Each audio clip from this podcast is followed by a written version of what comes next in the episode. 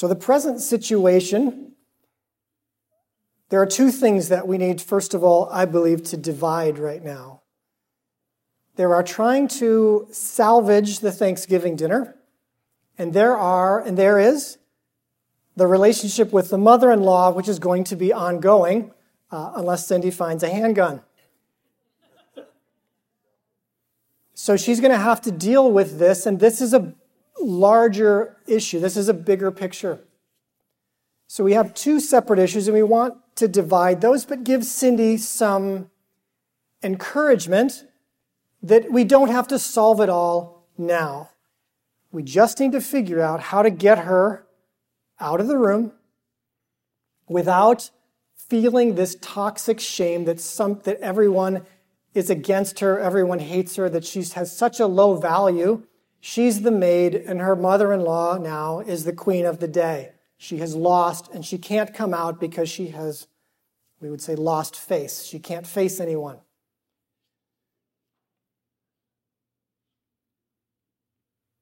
The good news is that Cindy is a follower of Jesus.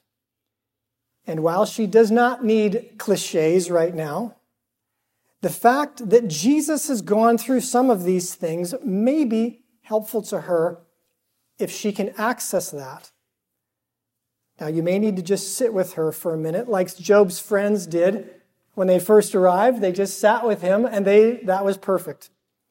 It was when they started trying to fix him and fix the situation quickly that things started becoming angry. So you go up and you sit with Cindy for a bit, and you put your hand on her knee or you're on her shoulder, and you say, I'm sorry. I'm sorry that you've been treated this way. It's not fair that you were treated this way. I've seen the work that you've done. I saw how you have prepared. And I wonder if anyone could empathize or could anyone has gone through what you've been through. Specifically, I wonder if Jesus knows how you feel. See, most of us think about Jesus also in terms of cliches. Most of us think that Jesus was the Son of God, so he didn't have a lot of problems like we do. He was never emotional, he was never subject to people treating him poorly. Oh, I can assure you that he was. And I want to switch gears right now, and I want to read a couple of passages, and I want us to try to see what people were treating, how people were treating Jesus, and how he can relate to us when we are treated poorly. Specifically, when you are gentle, humble of heart, have a servant attitude, you become very easy prey to people with this emotionally immature personality. Narcissistic people love servants, empathetic people, gentle people. They love to try to help you with your life because it's obvious that you are naive and you really don't understand that men need to eat or whatever it is that they're going to try to help you with to make sure that you basically give them their way. Let's take a look at Jesus' family dynamics in Mark chapter 3. A lot of us think Jesus had a perfect family. Well, you have to read between the lines in some of this, but let's take a look. I open this up for your interpretation. Mark chapter 3, starting in verse 20, I'm reading from the ESV. Then he went home, and the crowd gathered again, so that he could not even eat. And when his family heard it, they went out to seize him. For they were saying, He is out of his mind. Seize him, control him.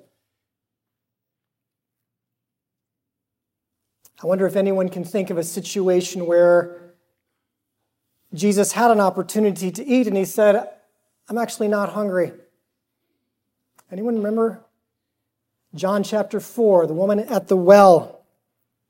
So the woman left her water jar and went away into town and said to the people, Come see a man who told me all that I ever did. This is John 4 28. Can this be the Christ? They went out of the town and were coming to him. Meanwhile, the disciples were urging him, saying, Rabbi, eat. But he said to them, I have food to eat that you don't know about. So the disciples said to one another, Has anyone brought him anything to eat? Jesus said to them, My food is to do the will of him who sent me and to accomplish his work. I wonder if anyone else grew up in a family where they said, Eat, eat, eat. They put food on your plate. They insist that they control your eating and they control really all of you. Well, it seems like Jesus had a similar family. He was a bit out of control. So, so they thought, in fact, they thought if he's not eating, he's out of his mind. And so his mother and brothers came. And standing outside, they sent to him and called him.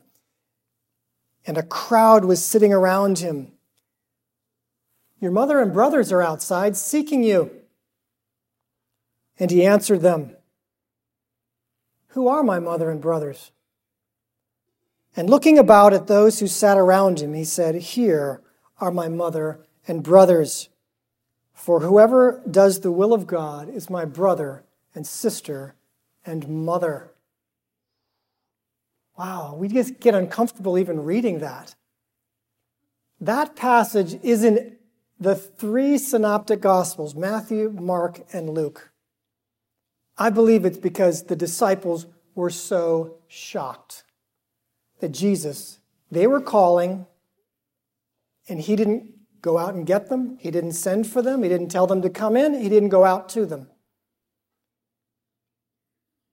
He was setting a boundary.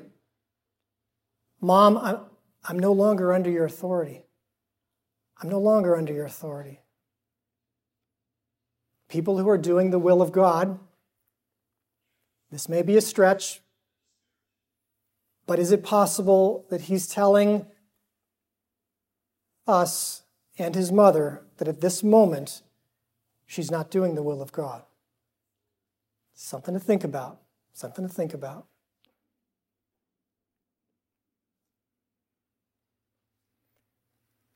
Now let's talk about his brothers. We're in John chapter 7, starting in verse 1. Again, I'll read in the ESV.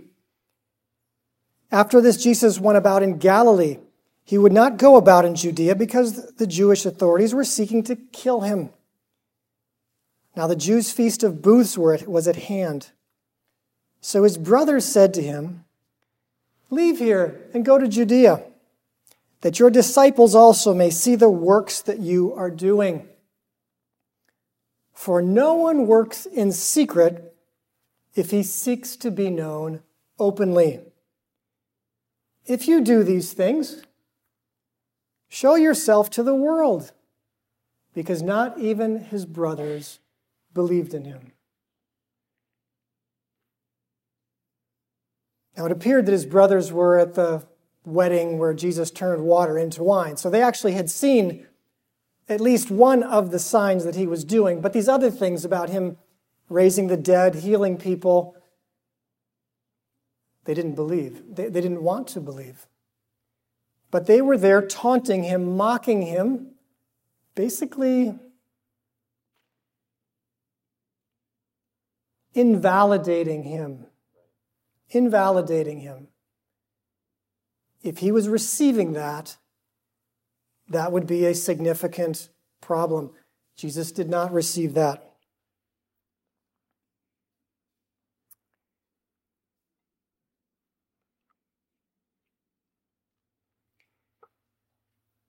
In Matthew chapter 16, it's interesting that we read about Peter. When Jesus says he's going to go to Jerusalem and suffer and be killed, Peter takes him aside and rebukes him. Matthew 16, 21 through 23. Far be it from you, Lord. This shall never happen to you. But he turned to Peter, Get behind me, Satan. You are a hindrance to me. You're not setting your mind on things of God, but on things of man. You see, Peter believed Jesus was just a bit naive. When you have a gentle, soft heart, when you have a soft, sensitive spirit, you're not very militant, which is what they wanted in a good Messiah. He needed a little help. And the last example I'll give is from John chapter 12. Six days before the Passover, Jesus therefore came to Bethany, where Lazarus was, whom Jesus had raised from the dead. So they gave a dinner for him there. Martha served, and Lazarus was one of those reclining with him at the table. Mary, therefore, took a pound of expensive ointment made of pure nard and anointed the feet of Jesus and wiped his feet with her hair. The house was filled with the fragrance of the perfume. But Judas Iscariot, one of the disciples, he who was about to betray him, said, Why was this ointment not sold for 300 denarii and given to the poor? That's a year's wages. He said this not because he cared about the poor, but because he was a thief and having charge of the money bag, he used to help himself to what was put into it. And Jesus said, Leave her alone. Judas, I mean, I want you to just imagine this. We've read this story perhaps many times. You haven't really thought of this. What kind of nerve, gall, arrogance are you to say to someone washing Jesus' feet, that's he's not worthy of that. Are, are, you? I mean, this is he's stepping in, trying to help Jesus because he doesn't think that Jesus really understands economically what this is all about, and he's going to try to control the situation. He feels like actually Jesus needs some help, just like Peter did. Jesus is mild. He's gentle. He's not commanding and demanding. The woman has done this of her own volition, her own free will. But Judas doesn't like it. That he, she didn't check with him. And I find it very interesting, very interesting that Jesus now publicly corrects Judas. The next day, they are going to be going into Jerusalem for the triumphal entry. And when they go into Jerusalem, who is Judas going to go see? He's going to go find someone to make some money and to betray him. I don't know if you have ever put this connection together Jesus confronting the man trying to control him, and him saying, Oh, I think I can get control back. It's subtle, but this particular personality, this emotionally immature person, has only one thing in mind, and that is getting their will done. They are not ab- able to take a healthy shame message. And that's what Jesus is delivering to Judas a healthy shame message, not toxic shame. He's not sending Judas into a shame spiral and berating him because he's stealing money from the bag, even though Jesus knows it. He just said, Leave her alone. And Judas, whew, he is not having any. He, he recognizes He's unable to re- receive a healthy shame message. Now, there's something else that the mother in law is doing here. And she says it when Cindy begins to talk about putting the turkey in the oven and burning the house down. Her mother in law says, Don't be silly, turkeys don't burn houses down. That is in a unique class of remarks, and it's called gaslighting. Gaslighting is it's a psychological term. It comes from a 1940s movie where it's a psychological thriller where a man was trying to actually drive his wife crazy by he kept she kept saying, "I think the lights are getting dim," and he said, "Oh no, no, that's your imagination." He was trying to get her uh, sent to the insane asylum. And so this movie is called Gaslight. So, gaslighting is essentially saying things, making statements that make you think that you're going crazy, make you think that you have absolutely no reason to think that way. I mean, the mother in law is way out of line. But by the end of this conversation, Cindy is shaking. She's got a migraine. She's never had one before. And None of this makes sense to her, but from her mother in law's point of view, it makes perfect sense. She's been gaslighted. It essentially means someone who's invalidating you to the point where you think you're losing your mind. And that's where helping the helping Cindy understand what she's up against when you go in to talk with her is going to be helpful. I want to pause right there and see, I want you to chat now with each other. The things that I've said, the verses that I've brought up, the fact that Jesus understands what it's like to be in the presence of emotionally immature, narcissistic people. The examples I've used are from his family and close friends. We haven't even gone to the examples of the people who are supposed to be protecting him the religious leaders, the Roman government, all the injustice he's going to suffer. Cindy has suffered a lot of injustice, but Jesus has suffered a lot of injustice. If you can validate her and empathize with her, but in a bigger picture, if you can get Jesus to validate her, if she can feel in her heart, which is where Jesus lives, that Jesus, at a very deep level, understands how she feels, and therefore, he can help her. He went through horrible humiliation. They were spitting on him. He went through it because he didn't forget who he was.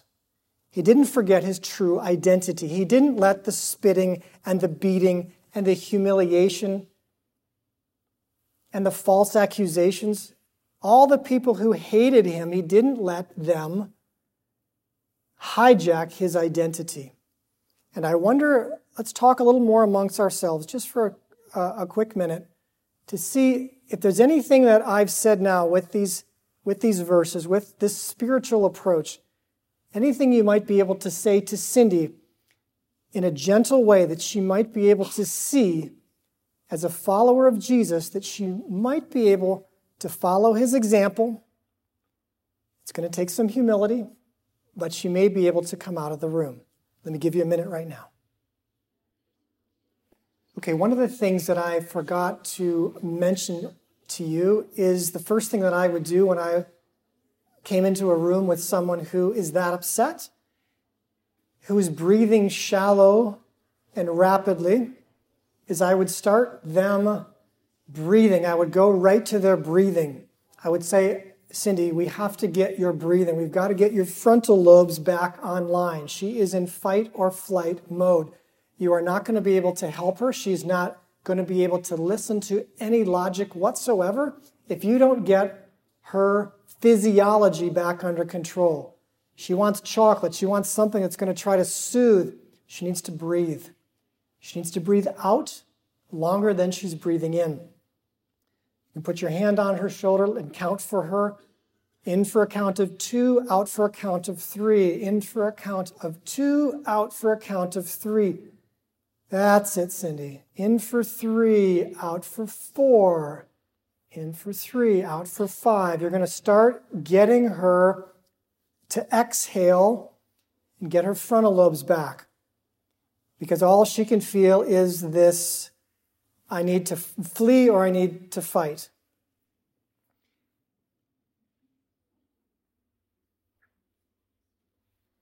The, the thing that is at stake here actually is Cindy's pride. She has been disrespected and dishonored in her own home. And she's been married for a year and she had high expectations, all of which you can bring up. Your high expectations. You had a reasonable expectation. But now we have a reality. The reality is we're going to be eating it too. With you or without you, we're going to be eating it too. Now, in the true version of this story, I was not in the home when it happened, but Cindy never came out of the bedroom.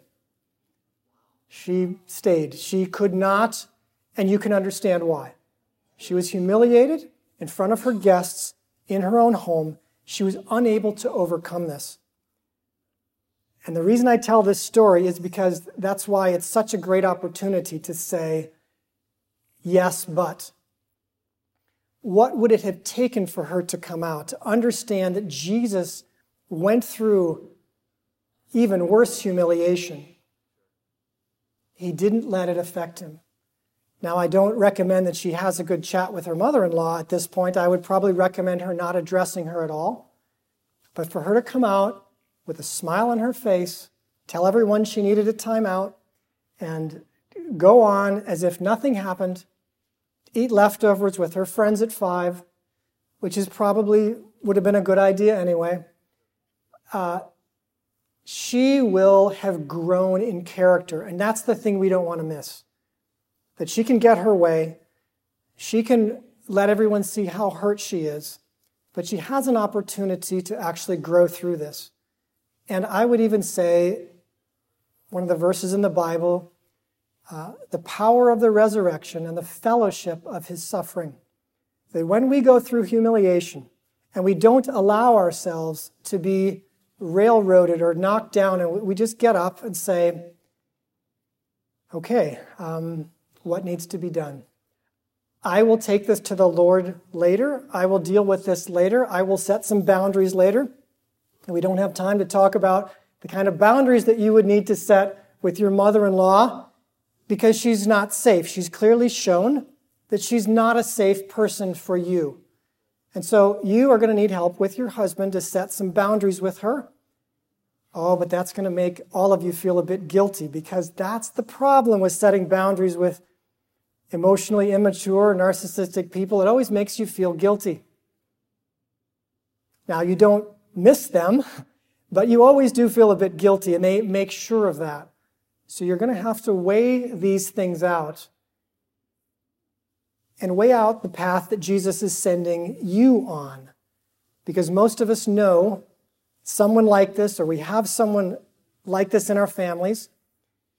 Is it possible that there needs to be some boundaries set? Is it possible that you need to recognize, hey, that's not, that's not a safe person for me? Uh, I need to be kind to myself. I need to have empathy with myself and the other people that they are hurting. And you know, maybe we we won't invite them this year or next year. Maybe I, maybe I could do for a year off and start backing off a bit from these people that have made you feel you always need to please them or else you fear their anger. You fear their anger. You fear how guilty you're going to feel if they don't get their way. The question we need to ask what is Jesus saying to you? Does He want you to use your time, to use your resources? Right? It takes you days to prepare and days to recover. I, I, basically, when you see your, this person has taken you a week out of your life, is that the way Jesus wants you to use your time? Is, does this problem have your name on it? And if it does, then you need to continue to serve them. If He's calling you to some courage, now that would be an opportunity for you to grow. So I'm going to pray over you now. Father, thank you so much for everyone who's come today. Lord, thank you for the relationships that we have, the good ones and the difficult ones. Lord, I ask that you would give us wisdom to know when you're speaking, what we should do, what we should not do, when people are not safe for us, when to have compassion with ourselves and listen to you, and that you understand what humiliation and toxic shame feel like. And you can help us in those situations. I bless everyone with their relationships. In Jesus' name, amen. amen. All right, thank you so much. Bless you.